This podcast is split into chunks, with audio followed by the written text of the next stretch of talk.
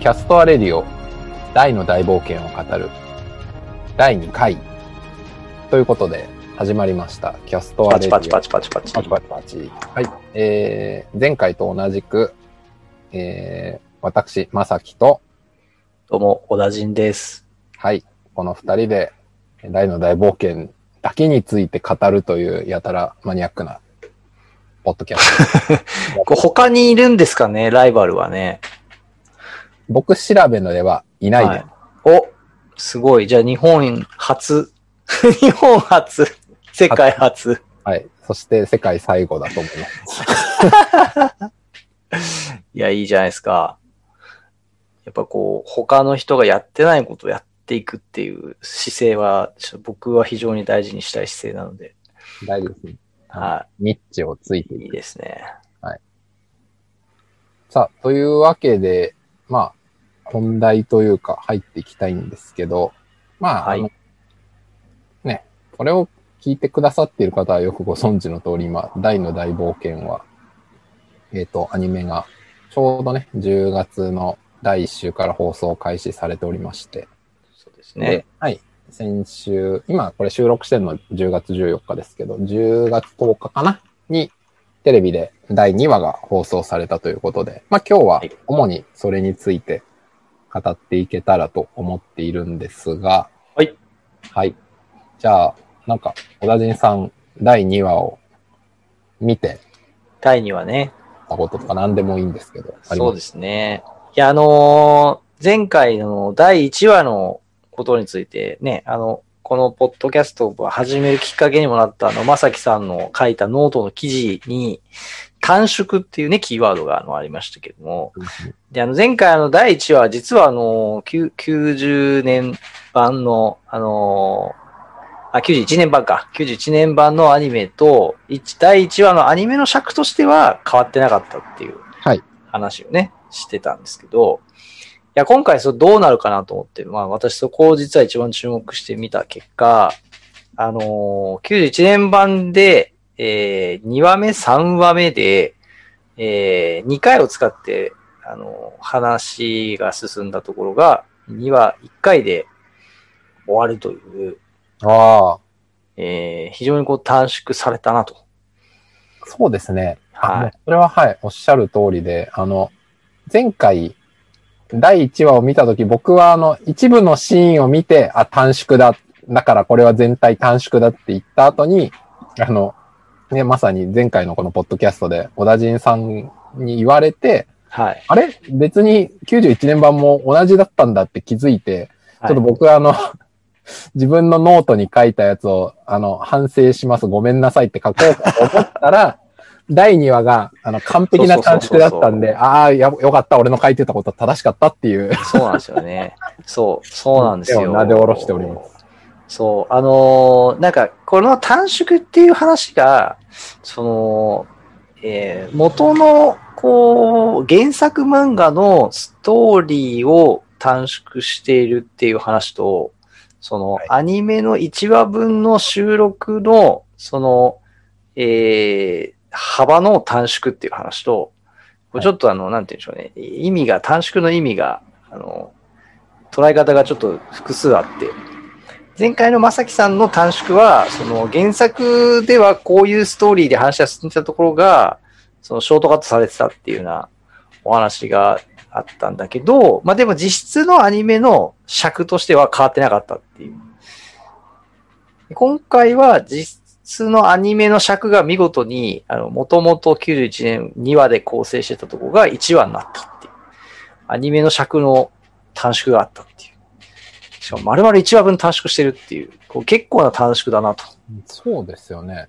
いや、ほんとなんか、お、ここまで縮めるかっていうぐでらいすね。そうなんですよね。91年版だとあの、えっ、と、サソリ、魔のサソリ倒して、はキラーマシーンが出てきたぐらいで、その91年版の第2話って終わっちゃうんで。い。ですね。うんそうなんですよ。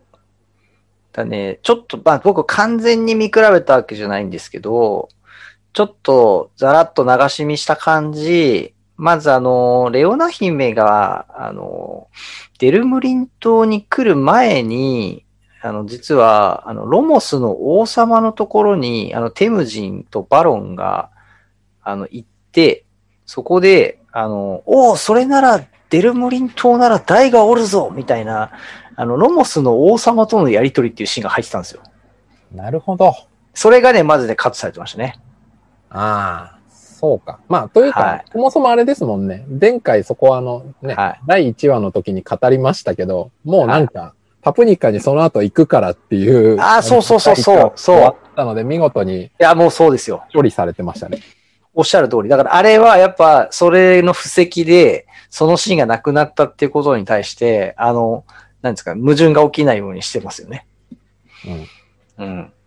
でね、あとはね、あのー結構見てて印象的だったのは、あのーなんかね、か回想シーンというか、ちょっとね、なんか思い出すような場面とかが若干あのー短くなったりとか、戦闘シーンとかでなんかあの、うろたえたりとか、ちょっとこう、どうするみたいな感じの、こう、そういったなんて言うんでしょうね、あの、まあ、ま、漫画でも表されてはいますけど、そのアアニメっていうものの中で、やっぱその、時間がそこにこう費やされることで、主人公がこう葛藤してるみたいなことを、なんか表そうとしてるところを、なんか割とテンポよく進んでいく感じ。あの、苦しいレオナ姫の苦しさを、ね、あの、割とそういうシーンを長く見せることですごいすげえ苦しんでる風に見えるのを、なんか割とこうささっと流していくみたいな、そういう、なんていうんですかね、テンポの良さみたいなのは、あ随所に見られた感じですね。あ、それはありましたね。うん。うん。いや、本当にそうだと思います。あとはですね、印象的なのは、あの、まさきさんがノートの記事に書いた、あの、パピラス呼ばないっていう。あ これは、このノートの記事は、はい、後でショーノートに貼っておきますけど、まあ、第2話を見た後、僕の感想をノートに書いたんですけどい、や、それ僕ね、気づいてなかったですね。はい。あ、これはまさきさんすごい細かい細かいとこ気づいたと思って。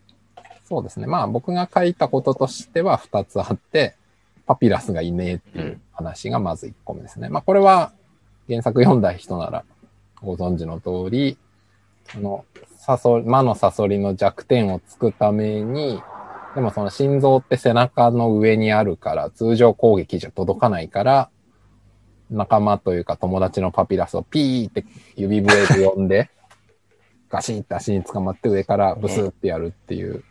これがあの、2020年版だと崖にチャッチャッチャって登って、そっからスパーンっつって、割とテンポ良かったですよ、ね。割と秒殺ですよね。いや、もう、あ、苦戦しないと思いましたもん。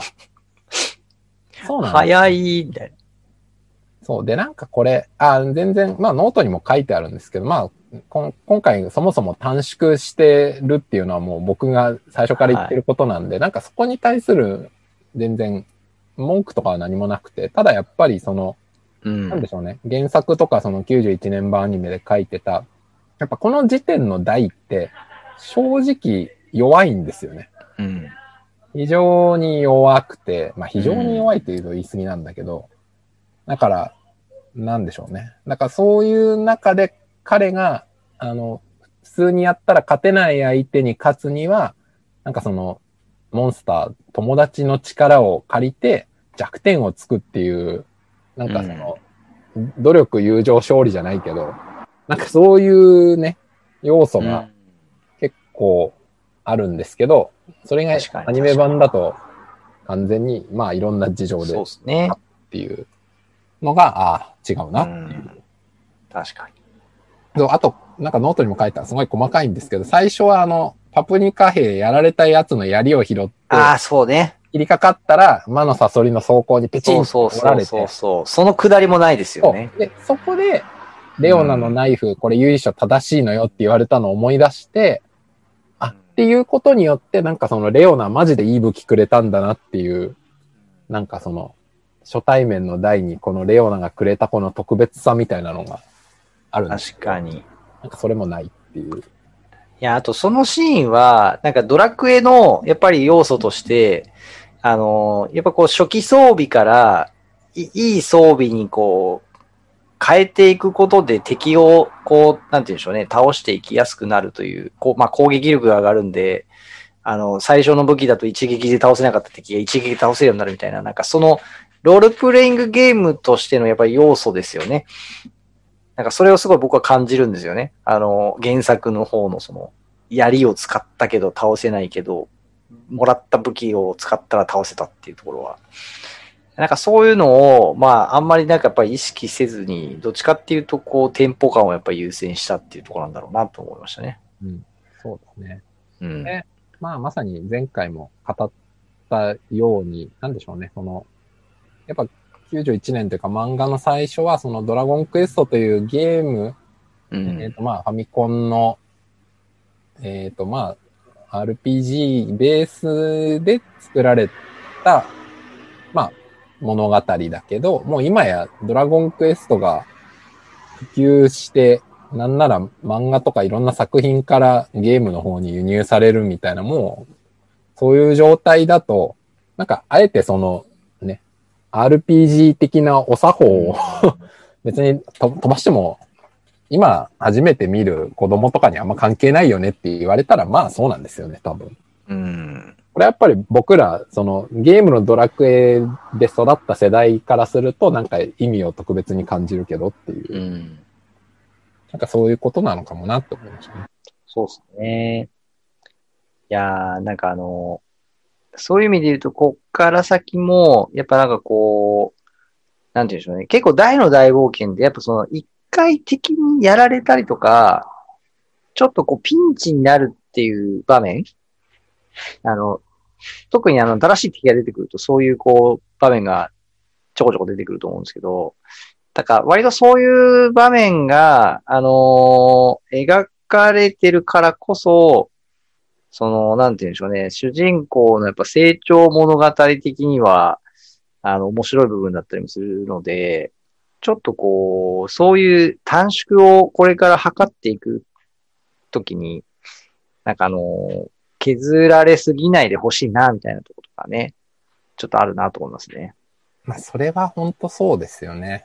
うん。うん、まあ、まさにゲームとかでもね、あるあるですもんね。なんか最初は勝てないんだけど、うん、まあなんか物語上の特別なアイテムもらったりとか、うん、まああるいは自分がレベル上げたり、なんか立ち回りを工夫したりして勝つみたいな。うん、そう、まあ、やっぱね、そういう要素ですよね。そう。あとはですよね。まさきさんのノートにあった、そうですね。こんがりしなかったっていう。こんがりしなかった。これも、僕も見てて思いましたよ。あ、ああ、ああ、こう、ああ、これ、これこうしちゃったんだ、みたいな思いました。いやー、もうこれはあの、はい。ね、一応説明すると、まあ、原作漫画だと、あの、キラーマシーンに乗って暴れまくってたバロンが、最後、亀裂から入ったベギラマで、そうそうそう本人がダメージを受けて、キラーマシーンの蓋がパカって開いて出てくるときに、あの、もう髪がチリチリになってて、で、そこに書かれる擬音がこんがりっていう。こんがり。こんがりって他の、俺漫画で見たことないよ、こんな擬音。擬音、擬音として使われることないですね。こんがり。こんがりっていう。いや、なんか、で、そう、ノートに書いたんですけど、やっぱそれまで、なんでしょうね。あの、姫を落とし入れて、で、まあなんか暗殺して、権力を手にしようとするものすごい悪い人間っていうのが、なんかその、こんがりっていうシーンで、だから、例えばあれですよね、その、なんでしょう、敵が倒されるときに、その漫画家というかストーリーテラーって、うん、えっと、ボコボコにはされるけど、大した傷は受けないっていうパターンと、なんかすごいダメージを受けるもう後遺症残るぐらいのパターンと死ぬっていうパターンみたいな。まあ大体やられるって言っても3つぐらいの、そのストーリー上の分岐があるけど、これまあなんか、どう見てもなんか致命傷ですらねえなみたいな感じで。うん。まあ元だとやられてる。かつ、そこがこんがりっていうギャグで終わってる。うん。なんか、そこがやっぱり、大の大冒険の初期って、っぱりなんか、ね、小田人さんも前語ってたけど、結構ギャグ的なんですよね。あの、前回のね、あの、えっ、と、ズルボンのやつですね。あはいのーアリクイに足をペロペロされるシーンとかがなくなったのが、あれを結構ね、僕それ近いなと思ったんですよね。そうですよね。まあ、逆前回話したのは、なんかやっぱり時間尺もある、あ、時間尺というか、時間、放送時間帯とかもあるから、お色気。まあ、そうそうそ時代的なね、あれもあるし、その、なんでしょう、その、描き方のとか、服装のあれとか、その、そうまあね、そういうやっぱ時代背景的なものもあって、お色気要素は大幅カットで、やっぱなんか、ギャグも結構、う。う んカットしてるんだなそう。あ、あれ、あれのね、シーンでも確かね、あの、ちょっとね、なんか、あれ、あのシーンじゃないか、どこだっけな。なんかね、ハゲチャビンになるシーンあるんですよね。だ、誰ですか？あれ、どこだったっけな？ちょっと待ってくださいね。原作のね、元々のシーンでね、あ、あの、キングスライムが出てきて、押しつぶされそうになるところで、ギョエーって言って、ズルポンの頭が、あの、ハゲチョビンになるんですよ。なりますね。そう。あれもね、なくなかったんですよね。で、やっぱこう、ちょっとそういうギャグっぽい見せ方っていうのを、やっぱりこう、なくしてますよね。このうん1話、2話を見る限りね。そうですよね。なんかやっぱ、その、この間ね、小田人さんも言ってたけど、やっぱ、グラフィックは、まあその演出技術も含めて非常に向上してるというか、現代的な、うんかっこよく描かれて、やっぱそこの、トンマナというか、デザインというか、うんそこがやっぱ中心にあると、なんか、あの、ギャグコマみたいなのって、まあ確かに入れるの難しいんだろうなっていう。うん合わないんだよな、多分っていう。まあ、なんとなくですけど、当時原作の、その、この、本当の最初のデルパイ・ドゥイルとか、このレオナが来たりとかのとこって、まだ多分、なんていうんでしょうね、試行錯誤段階というか、あの、あまりこう固まってなかったんだろうなと思うんで、まあそういう意味ではその最初にギャグ要素入れてスタートしたけど、後半ほぼギャグ要素入ってこない。ギャグコマほとんど入ってこないですからね。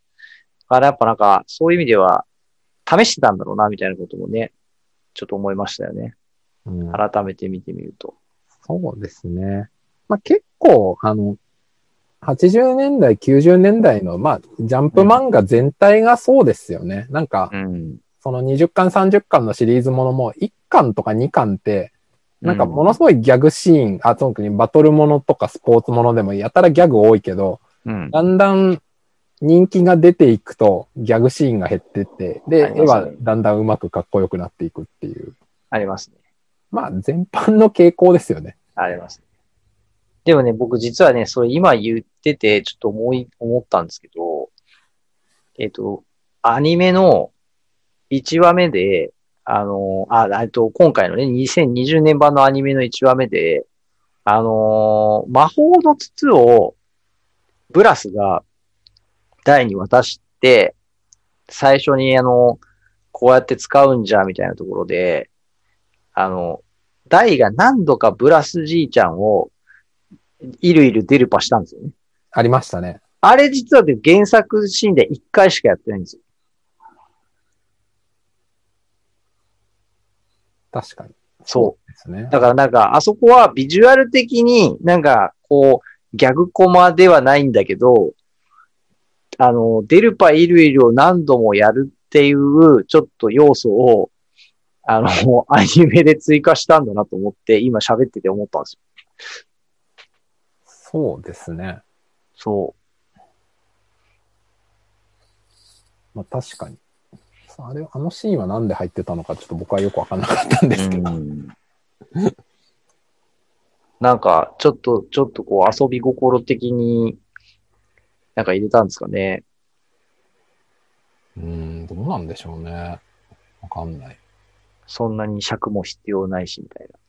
作画もいらないし、みたいな。まあ確かにね。確かに、尺と作画っていう、その今回のアニメに関する、まあまあ作画はどのアニメでも一緒でしょうけど、まあなんか、このポストとか納期とか、うん。あと全体尺っていう、やっぱ、制作事業的な事情がやっぱりどこまで行っても、まあそれは僕が過剰に感じ取ってる部分も下手したらあるんだけど、まあでも、なんか横たわってるなっていう気はしますね。あとはなんかあれですかね。あの、ハゲチャビになるみたいなビジュアル的な見せ方は、さっきまさきさん言ってくれた通り、トンマナと合わないけど、なんかその、ギャグ的な天丼は別になんかトンマナにはずれなかったみたいな。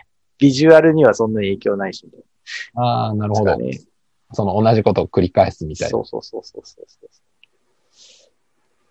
いやー、ちょっとね、あとね、僕ね、あのー、2話目っていうか、2話目って、2話目、まあ、2話目になるのか。2話目の最後、2話目の最後にあの、アバンとポップが出てきたじゃないですか。出ましたね。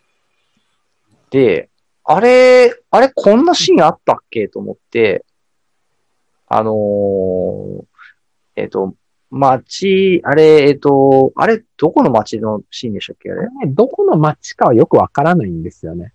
でしたっけ？うん、なんか明示はされてないと思います。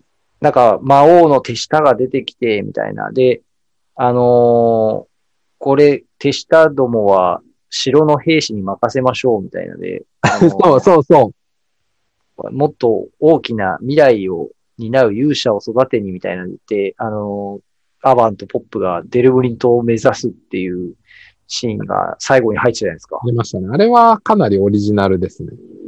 そう。で、あれ原作なかったじゃないですか。ないです。で、いや、僕、いや、あれ、これ91年版はどうだったんだろうと思って、はい。91年版見たんですよ。はい。そしたらね、91年版にあったんですよ。マジか。あったんですよ。だから、ついてなかった。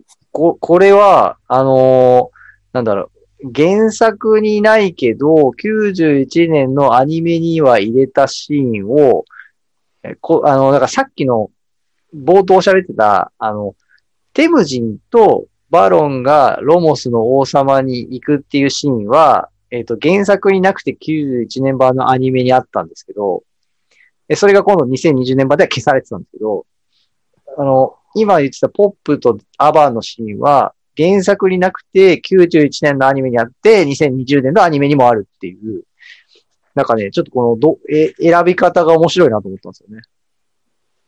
ああ。なるほどな。まあ、なるほど。やっぱ、アニメ的な事情で言うとね、その、次の話のための引きをつけて終わるって多分、ん。まあ、その演出上結構大事、顔、顔見せというか、そうそうそうそう。そうなんですよね。多分そこはね、あるんですよ。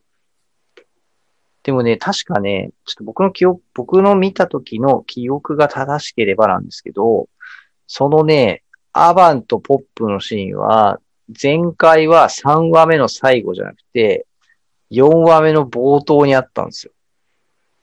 なるほど。ちょっと待ってくださいね。これちょっと、えっ、と、今僕、あ、危ない。えーこれちょっと、あれ？これ、4話目、今これ、えっ、と、4話目の冒頭にね、えっ、とね、そう、4話目の冒頭にパプニカ王国っていう注釈が出てくるんですよ。注釈が出てきて、その上で、あの、怪物たちが出てきて、アバンとポップが出てくるんですよ。ああ。そう。だから、さっきあの、どこの国か明示されてないって話あったじゃないですか。これがね、ああ、90されてるのか。91年版では明示されてたんですよ。え、パプニカなんですか？そう、パプニカって書いてあるんですよ。へえ。で、多分今回の2話、今回の2020版の2話目は多分、あの、入ってなかったんじゃないかな？ちょっと待ってください。うん、ちょっとまあ、記憶が定かじゃないけど、多分。ほんとね、ちょっと待ってくださいよ。えっ、と、この辺かな ?2 話目の。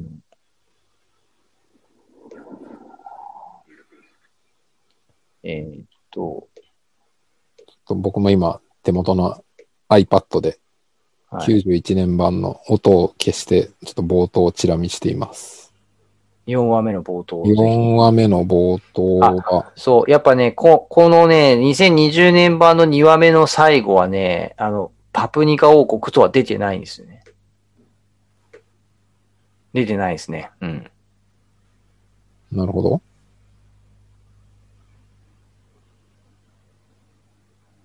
そう、出てないんですよね。そう、若干のその違いはあるんですけど、まあでもそのシーンが、そう、あの、2010、あ、ごめん、えっと、91年版は4話目冒頭でアバンたちが来る前のシーンとして描かれてて、今回2020年版は2話目の最後に次の引きとして、アバンたちの登場が出てくるんですよね。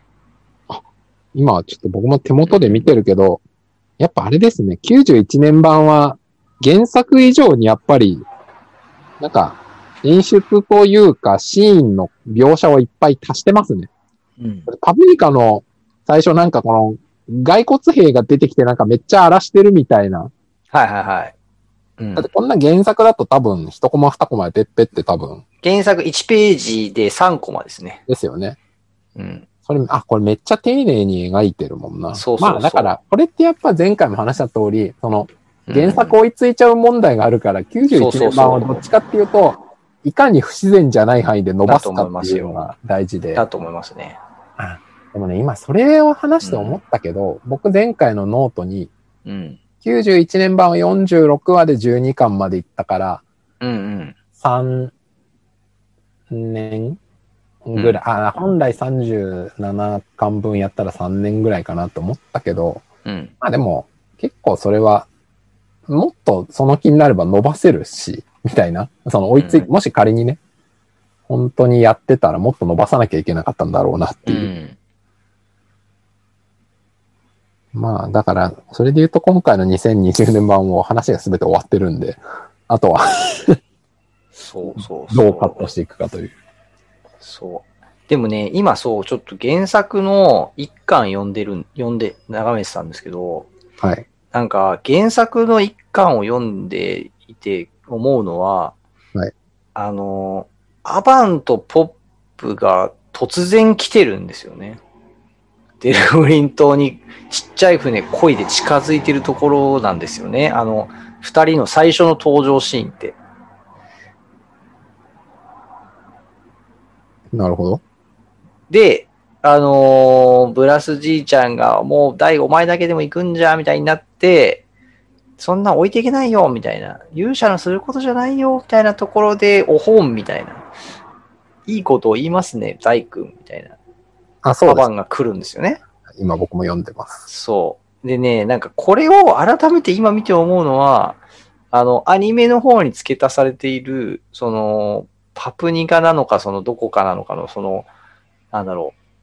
町が魔王の手下たちに襲われるっていうところからの、アバンたちが、それよりもこっちをって、デルムリン島に向かうっていうシーンが入ってた方が、なんだろうな。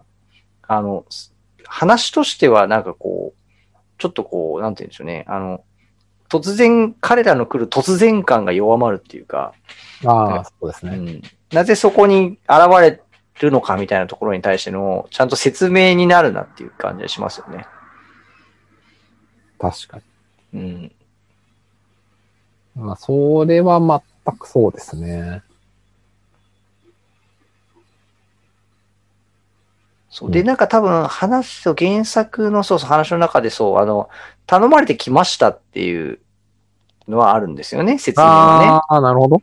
でもそれ結構説明が、あの、なんかページだいぶ行ってからなんですよね。ああ、えーっと。そう、魔法が通るかけた後に、なんか、アバンがその家庭教師をしておりますみたいな説明があって、ほらパプニカ王国の王家から囲まれてきたんですよ。そうそうそうそうそうそうそう。ってなるんですよね。そう、だから多分やっぱあの、今回のきっと、あの、20年版の2話目も、の襲撃されてた街もおそらくそれで言うとパプニカなんでしょうね。ああ、そうですね。うん。でもあえてパプニカ王国とは出さなかったんですよね、きっとね。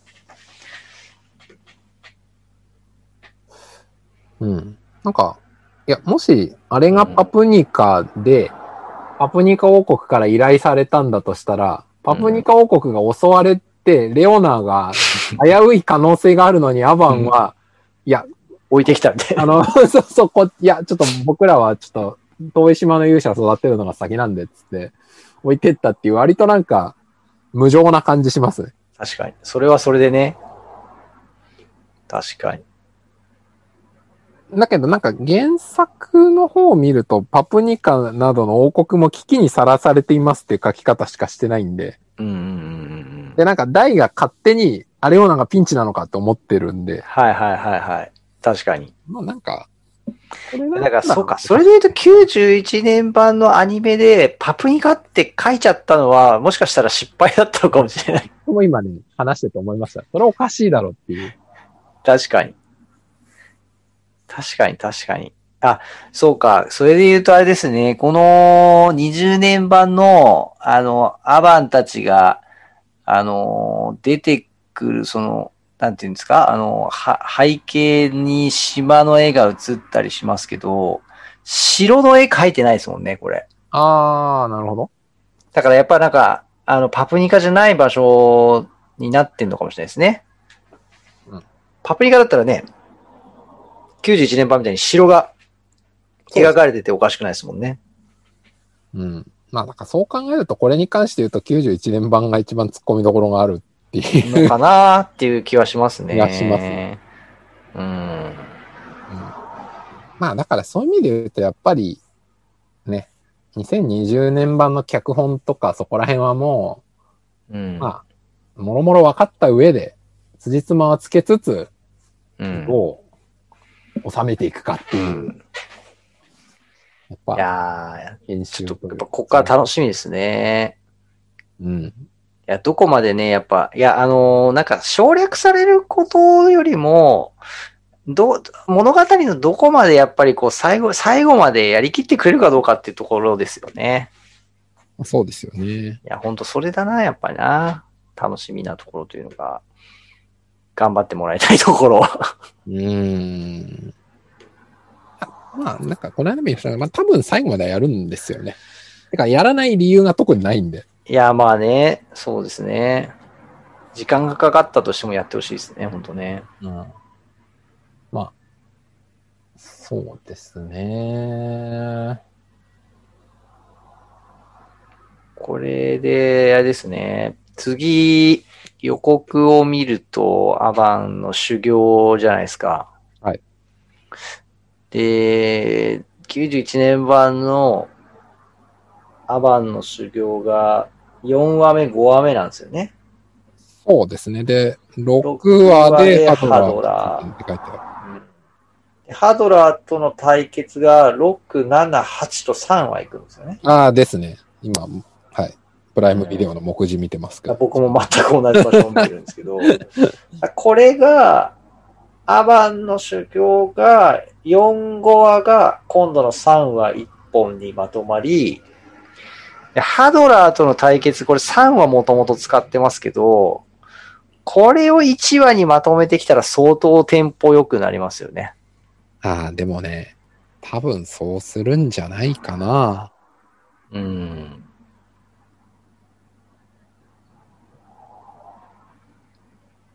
6話ってもうハードラーだもんな。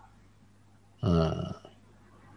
まあ確かになんかね、アニメ版僕も前見た時のうっすらした記憶ですけど、若干その漫画に比べてハドラー対アバンのあたり若干上調にちょっとうん。原作じゃないや、あの、尺的な都合で逆に伸ばしてるなって感じがしたんで。そうすると、だから、あれですよね、この、だいたいまあ2話もしくは3話を1話ペースとかでやっていこうとすると、えー、どのくらい、よん前回46話で、えっ、と、バランでしたよね。そうそう。だから、まあ、20話、20話ぐらいまあ、半分でバランはギリギリきついのかな。いや、うんまあ、いけんのかな？25話ぐらいかな。25話ぐらいでバラン。うんという感じでいくと、そのまま着々と作れば、75話ぐらいで、75話から80話ぐらいで終わるんですかね。いやー、でも、7クールだと中途半端だからやっぱ2年なのかな。やるんだったら。ねどうなんですかね。その、塩梅が、わかんないどうのね。ちょっとわかんないな。な。うん。何クール与えられているのか。いや、ちょっと、ちょっと制作サイドの人と喋りたいですね。そうですね。まあ、まあ、多分ね、なんか肝心なところは、いや、喋れないのかもしれないけど、でも、一般的にどうなんすか？アニメ、な僕が検索ちゃんと調べてないだけなのかな？なんか、いつまでとか、なんか、出てそうな気もするんだけど、出てないのかな？うーん。どうなんですかね。なんか思いつくワードで検索して、なんかあの、いわゆる、なんか、あの、すごい、PV 稼ぐためだけみたいなどうしようもない、そう、あの、サイトを覗くと、なんか、あんまりまともな情報がないですね。うん。まあでもあれですよね。あの、まさきさんも確か言ってたと思ったけど、あの、1話目に、あの、大魔王バーンの出してきてるじゃないですか。思いっきり喋ってましたね。まあ、そう。あれはね、やっぱ、そこ描いたら、最後までやるでしょって思いますよね。うん。だと思います。なんかもう、ああそこまでやっとい出しといて、最後までやんなかったらね、ちょっとだバーン登場までやんなかったら、どういうことだみたいな。いうん。や、ちょっと本当ちょっと、なんかもう、ちょっと公式に、ちょっとお便りとか送ろうかな。なん、なんて送るんですか？え、いや、もうちょっと、これ当然最後までやりますよね、みたいな。いや、まあ、それはやりますよ。それは大丈夫ですよ。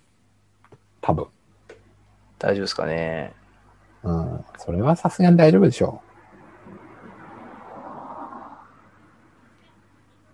あ、でもこの大の大冒険のポータルサイトっていうのを今僕見てるんですけど、う。ほうほうそのポータルサイトのカバー写真に大の剣、大の剣が描かれてますね。ああ、これ確かそう、最初からキービジュアルがこんな感じだったから、明らかにこれ、うん。最後じゃんっていう。そうですよね。これあの、37大、巻の最後の最ね後にあの、ぼ墓標の代わりにみたいなとこですよね、これこれがね、書いてあってね、最後までやらない理由がないんで。うん。まあないなないな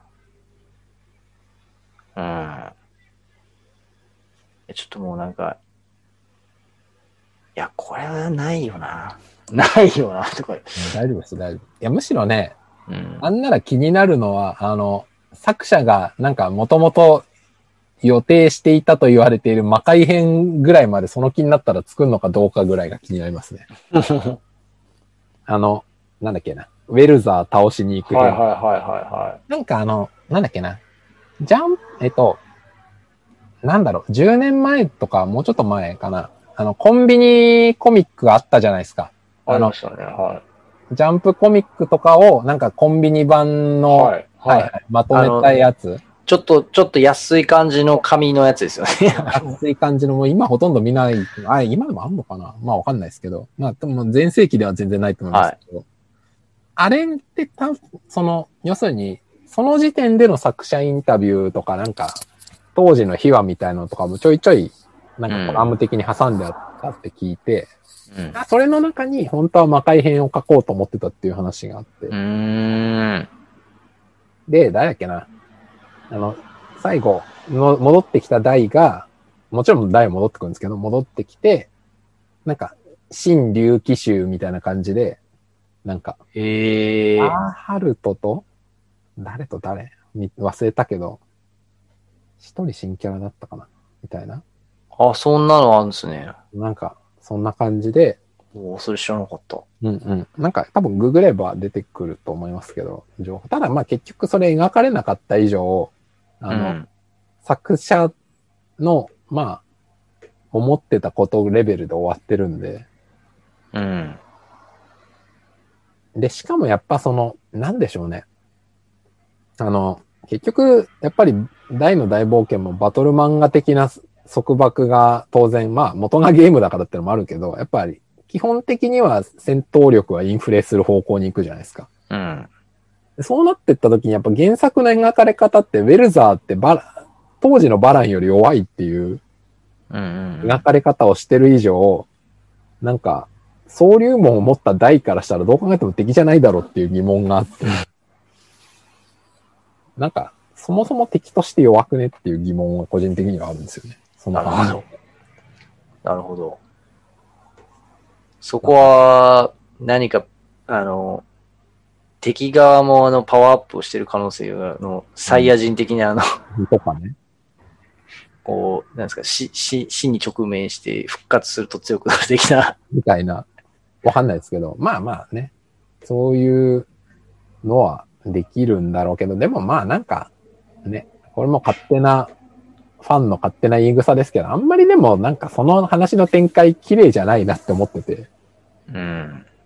まああの、なんかね、やっぱ大の大冒険の終わり方ってなんでハッピーエンドじゃないんだろうっていう。まあいや、それね。続、まあ今言った通り続編構想があったからっていうのは当然一つなんですけど、うん。でも、続編作るとしても別にハッピーエンドで終わったってよかったじゃんっていう。いや、もうね、もう、いや、まさきさん、それはね、この、ポッドキャストで俺はいいつか語る日が来ると思っていた話をもうね、2回目にして今ちょっと話題に持ってこられて、ちょっと僕は今震えてますけどいや、。だってほら、さっき話した通りさ、あの、最後に行くの1年半後ぐらいだから、早く一回語ってマジで。確かに。いや、ほんとね、こう、大の大冒険のね、一番、ちょっとね、やっぱ、な、納得がいかなかったというかね、あのーやっぱこう、読者としては、あの、最後、やっぱ終わり方がね、もうちょっとね、あのーなんとかなったんじゃないかなっていう思いがね、本当に強いですね。うん。うん。ダジンさんは、大の大冒険リアルタイムで読んでました？リアルタイムですね。ああ、まあそうか、言ってましたもんね。まあ小学生ぐらいからずっとジャンプ読んでるっていう。僕、そういう意味で言うと、だからあれですよ、あのーその、あ、アバンが、あの、死んでたはずのアバンが復活して、あのーバーンプレスでダイと、あの、ハドラーが戦い終わった後に、あの、はいはい。キルバーンの罠にはまって、もうポップと、あの、ハドラーがもや。もや、燃やし尽くされる的なところに、あの、ヒュヒュンって飛んできた、あの、ゴールドフェザーがね。。そうね、で、あのートラマナかけるっていう。で、あの、遠くの方にマントを翻した、ちっちゃい、ちっちゃく描かれてるアバンの 姿を、あの、原作のジャンプで読んだコマで、あのコマで終わられた時に、僕は、あの、ジャンプす、なんですか、あの、5度見ぐらいしましたからね。え、え、えみたいな。あのえーそれはね、僕はね、ちょっと羨ましいですね。僕は、えっとね、完結してたか、完結してたかな、もうなんか、忘れましたけど、うん。なんか90年代後半ぐらいにコミックスちょろちょろ集め出して読み始めた感じなんで、はい。そういうね、リアルタイムの衝撃を僕は受けてないんですよ。いや、もう本当にね、あのーあのアバン復活、復活大勇者の巻ですね。コミックス、はいあの、初期のコミックス28巻の掲載されてますけど、いや、こ、このね、あの、ちょっと待ってくださいね。いや、ちょっともう今それのシーンをちょっと今開こうと思っているんですけどね。あれですよね。なんかあの、コミックスの、えっ、と、折り返しのところの作者コメントにも確か29巻かな、あ28巻どっちか書いてありますよね。あの、そこで年が終わって2週間空いちゃったんでみんなハラハラさせてごめん。そう。あ、もう、そう、本当にね、あの、当時、いやもうここね、その、ハドラーとダイの対決も非常に印象的な対決だし、戦い終わった後のトトラップからの脱出っていうシーンも、ものすごいここいいシーンで、あの、ハドラーが、なんかあの、ポップを助けたくて、あの、なんかもうね、なんだ、人間の神よみたいな、いるならば、こいつを救ってやってくれみたいなね、セリフがあるんですけどね。あ、そう。そう、魔族の俺が初めて祈る。もし本当にお前に人命を司る力があるのなら、こいつをこの素晴らしい男だけは生かしてくれっていうね、もうね、ここはね、もうね、もう号泣ですよ。いやー、震えますね。そう。で、燃え尽きろゴミ名っていうセリフからの、あーで、カカカーンっていう、あの、飛んできたフェザーが光って、困りますよ、ポップ。勝手にあの世なんかに行かれちゃう。うわまさかそんなっていう、こう、あの、翻したあのアバンですよ、もうね。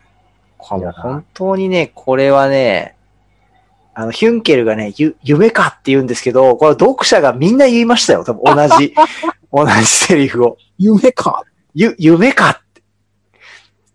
ダイが、う、うわーって、レオナがまさか。マームが、そ、そんなって。ヒュンケルが、ゆ、夢か。もうね、全く同じようなリアクションをしましたよ、僕は。それね、やっぱね、今聞いて思ったのは、やっぱ原作をリアルタイムで読んでると、はい。約4年空いてるんですよね。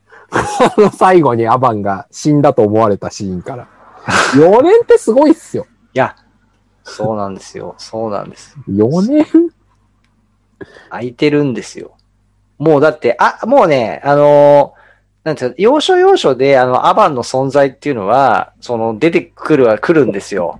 体操とかアバンのショーとかね。アバンの書で、そうそうそう、たあのね、あの、ヒュンケルが槍の総殺法を覚えるとか、なんか重要なメッセージが、そのなんかレオラの心に響いて、あの、で、各国の王様を集める会議を開催するみたいなきっかけになったりとか、あの、それこそあれですよ、覇者の洞窟行くみたいなところもそうですしはい、あの、まあ、要所要所でね、その、それこそあれですよ。あの、ミナカトールするところとかもね、もうあの、アバンいたからこそなわけですけど、なんかね、要所要所こう、あの、アバンの存在っていうのはずっと出続けてきてるんですけど、やっぱね、あの、あの、メガンテで死んでるっていうことの、あの、も、持つ意味の強さそうなの。あの、そう、死んでるよっていう、もう、なんか、いやー、ほんとそう。でね、やっぱね、ね、大冒険のそのね、前回も話したゲームとの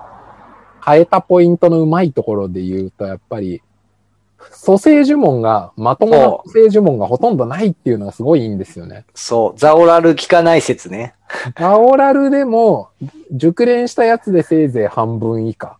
ザオリクなんていうのはもはや伝説の呪文みたいな。そうそうそう。あの、ポップが賢者に覚醒するシーンで放たれた魔法力を見て、ザオリク級かもっていうシーンはありますけどね。お前ザオリク知ってんだみたいな。そうそうそう。あ一応この世界にザオリクはあったのかみたいなね。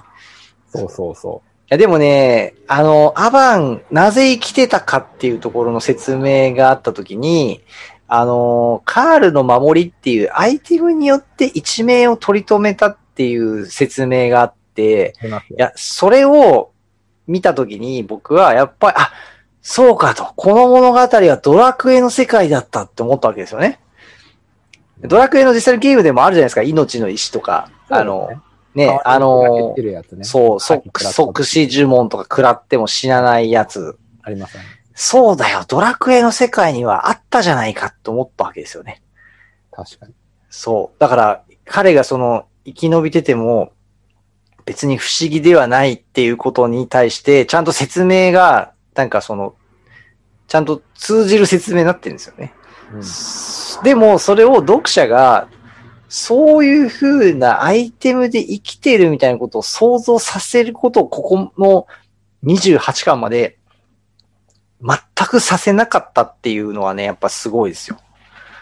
確か物語にやっぱこう、うまく、その、あの死ぬシーンがすごいやっぱ象徴的だったし、その後のその、登場のさせ方、イメージも持たせ方も、その、生きてるとは思わせないって、匂わせないっていうやり方がやっぱすごかったですよね。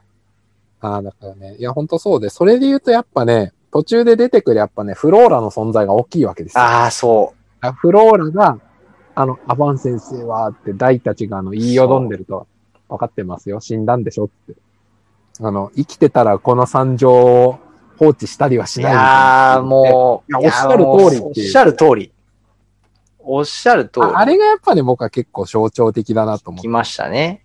聞きましたかね。からの、なんでじゃあ出てこなかったんですかみたいなのに、そう。地下深くで修行してたから出られなかったっていう。いやまたそう、そのねねそう、その説明がもうね、物語としてパーフェクトなんですよね。ここはうまいっすよね。なんか、そう。うんえ、実は近いとこにいたんじゃん、みたいな。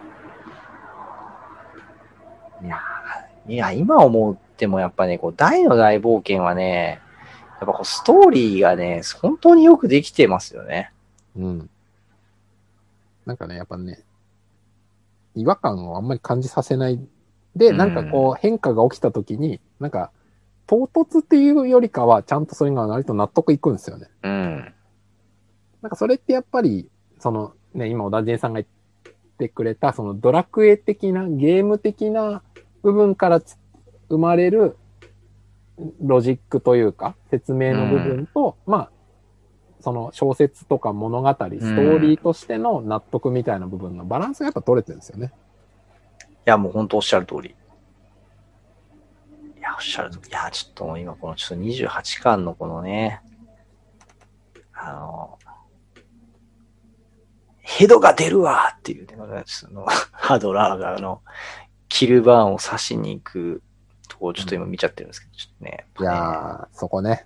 そこもいいですよね。そう。いや、素晴らしかったぞ、お前の残した弟子たちを。俺の生き方すら変えてしまうほどにな。いや、もうこれね、いや、もうちょっと、はいや、なんかほら、あの、ハドラーのことをウェブの記事にしてるの何個か、あの、まさきさんが教えてくれてたじゃないですか。。いありましたね。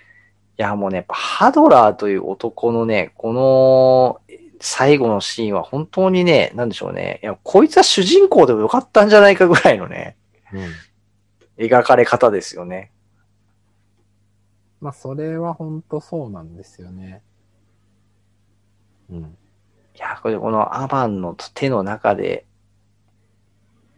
人間の神も粋なやつよ、のようだぞって。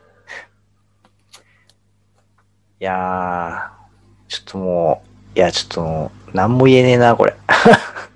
やっぱあれですよね。なんかその、物語の最初の時と、まあ、その途中、最後にかけてのやっぱり、なんでしょうね、内面的な変化量というか、まあ量っていうか、変化が大きいのってやっぱりすごく印象に残るよねっていう話があるよなと思ってて、うん。まあ、それで言うと、みんながポップ好きとか言う、ポップ好きっていうか、やっぱ、大の大冒険って言ったらポップでしょみたいなのをね、言う人が多いの。まあ、結局その変化なんですよね。うん。うん。まあ、なんか、結構、なんでしょうね。ヒュンケルとかは結局のところ、なんていうか、まあ、元から根は優しかったんだけど、親父の仇だと思い込んでたから、あんな風になっちゃったっていうだけで、別にそこが外れたら普通みたいな。まあで逆に悪い奴は基本的に悪いまま、だいたい死んでく敵が多いから、ね、フレイザードとかそうですザボエラーね。ド、まあまあまうあ、基本ん。的に卑劣なまま死んでいくっていう。はいはいはい。あ、ちなみにね、ヒュンケルに関してはね、僕は、あのー彼は変化はしたんですけど、あの、今ちょうど話してたそのアバンの再登場によって、あのー一階の戦士に戻るみたいなシーンがあるんですよね。ありますね。あのー、バーンプレスで、しんがりを務めることになる、あの、ちょっとね、憎まれ役を買って出る的な場面あるじゃないですか。謎の嘘をついて。そうそうそうそうそうそうそう。で、アバンはそれを組んで、こう先に進んでいくっていう。で、あそこのシーンの中で、なんかその、い一階の戦士に戻るみたいなね、セリフが確かにあるんですよ。そう。でなんか、あの、あれを見たときに、だからやっぱヒュンケルという人は、実はこの物語上変わってないんですよね。その、やっぱり彼はすごい、その、戦士気質の人で、その戦士としての生き方みたいなものが、なんか変わってないんですよね。確かそれはね、なんか僕この時にね、あの、読んでて、あ、なんか、だからヒュンケルはいろいろ感情の動きはあるし、善とか悪とかっていうことに対しての、そのなんか、自分の中でのその揺れ動きっていうのはすごい、すっごいいっぱい描かれてるんですよね。あのミストバーンと戦う場面もそうですし。あの、一回ほら暗黒陶器に染まり直しちゃったりとかするじゃないですか。あー、あれか。ん？あの、杯飲むじゃなくて、あれか。じゃなくて、ミストが入ってくるやつ？あえっとね、そこもあるし、あの、多分ね、割と最初の頃は、えっと、パプニカの、あの、祈願城で攻め込まれた時に、それでミストバーに、お前は中途半端だからだとか言われと、トーマクグツ症を使うんだけど、なんか、あの、お前の暗黒陶器の力は弱まっているみたいなので、なんか、そうそう。で、くで、そこであの、虚空戦を身につけるみたいなシーンあったと思うんですけど、ただああいう場面もそうだし、今、まさきさん言ってくれたあの、グラスを飲み干すとこもそうだし、なんかそのね、善と悪っていうところに揺れ動くっていうシーンはすっごい描かれてるんですけど、そう。でもなんか彼の本質的なところは変わってる感じはないんですよね。すごいやっぱその戦士であるという、その戦いに生きるみたいなのは一貫して描かれ続けてるんですよね。うん。その敵が変わったりは当然してるし、その善悪での揺れ動きはあるんですけどね。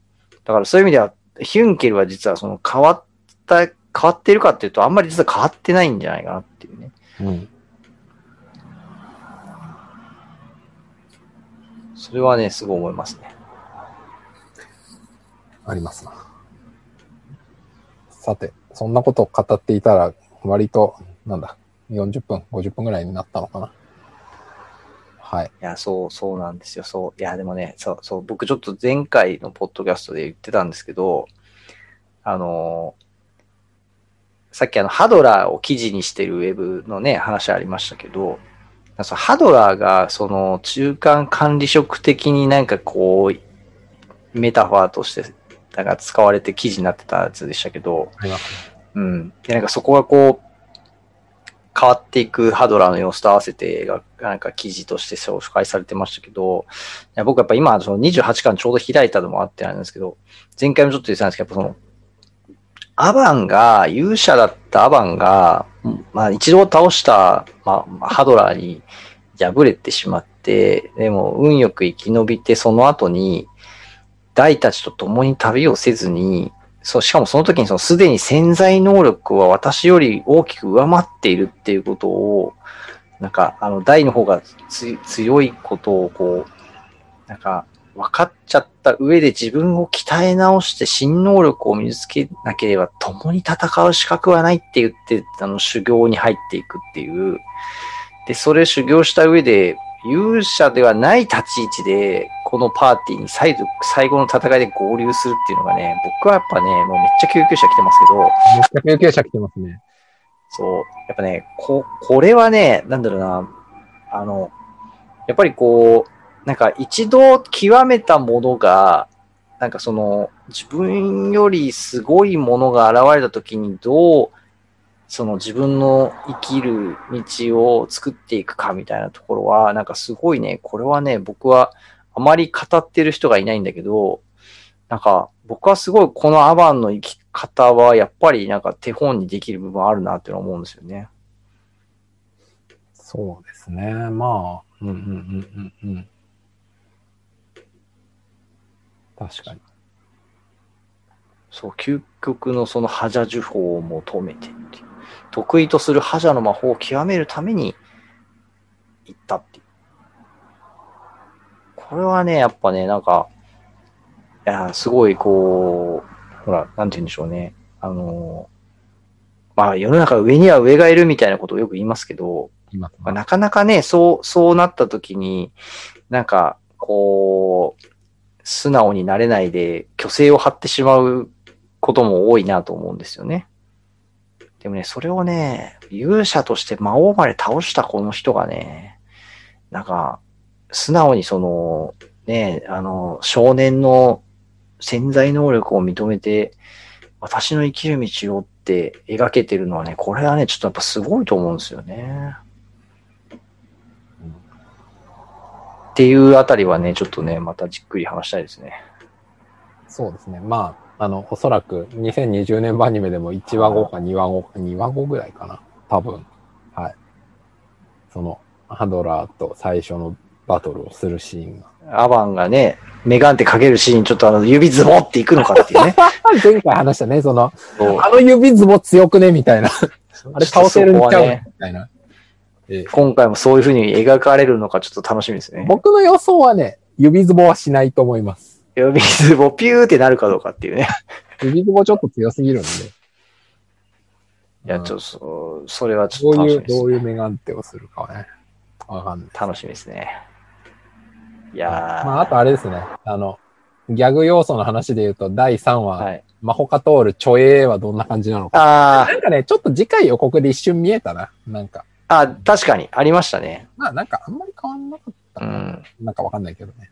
でもちょっと、あの、アバンのコミカルさみたいなものがね、あの、要所に出てきますからね。まあ、でもね、多分あの、巻物は僕出ないと思う。アバットジュニアール3世家庭教師やってますみたいな。あれ削られますかね。絶対ないでしょう。あれ僕結構好きなんですけどね。あれはね、漫画的ギャグだなと思いますよ。もうだってなんかあの名前、あの名前使われるのって、あそこ一回限りじゃないですか？ああ、あえアバアバンデジュニア。そうそうそうそうそう。そうっすね。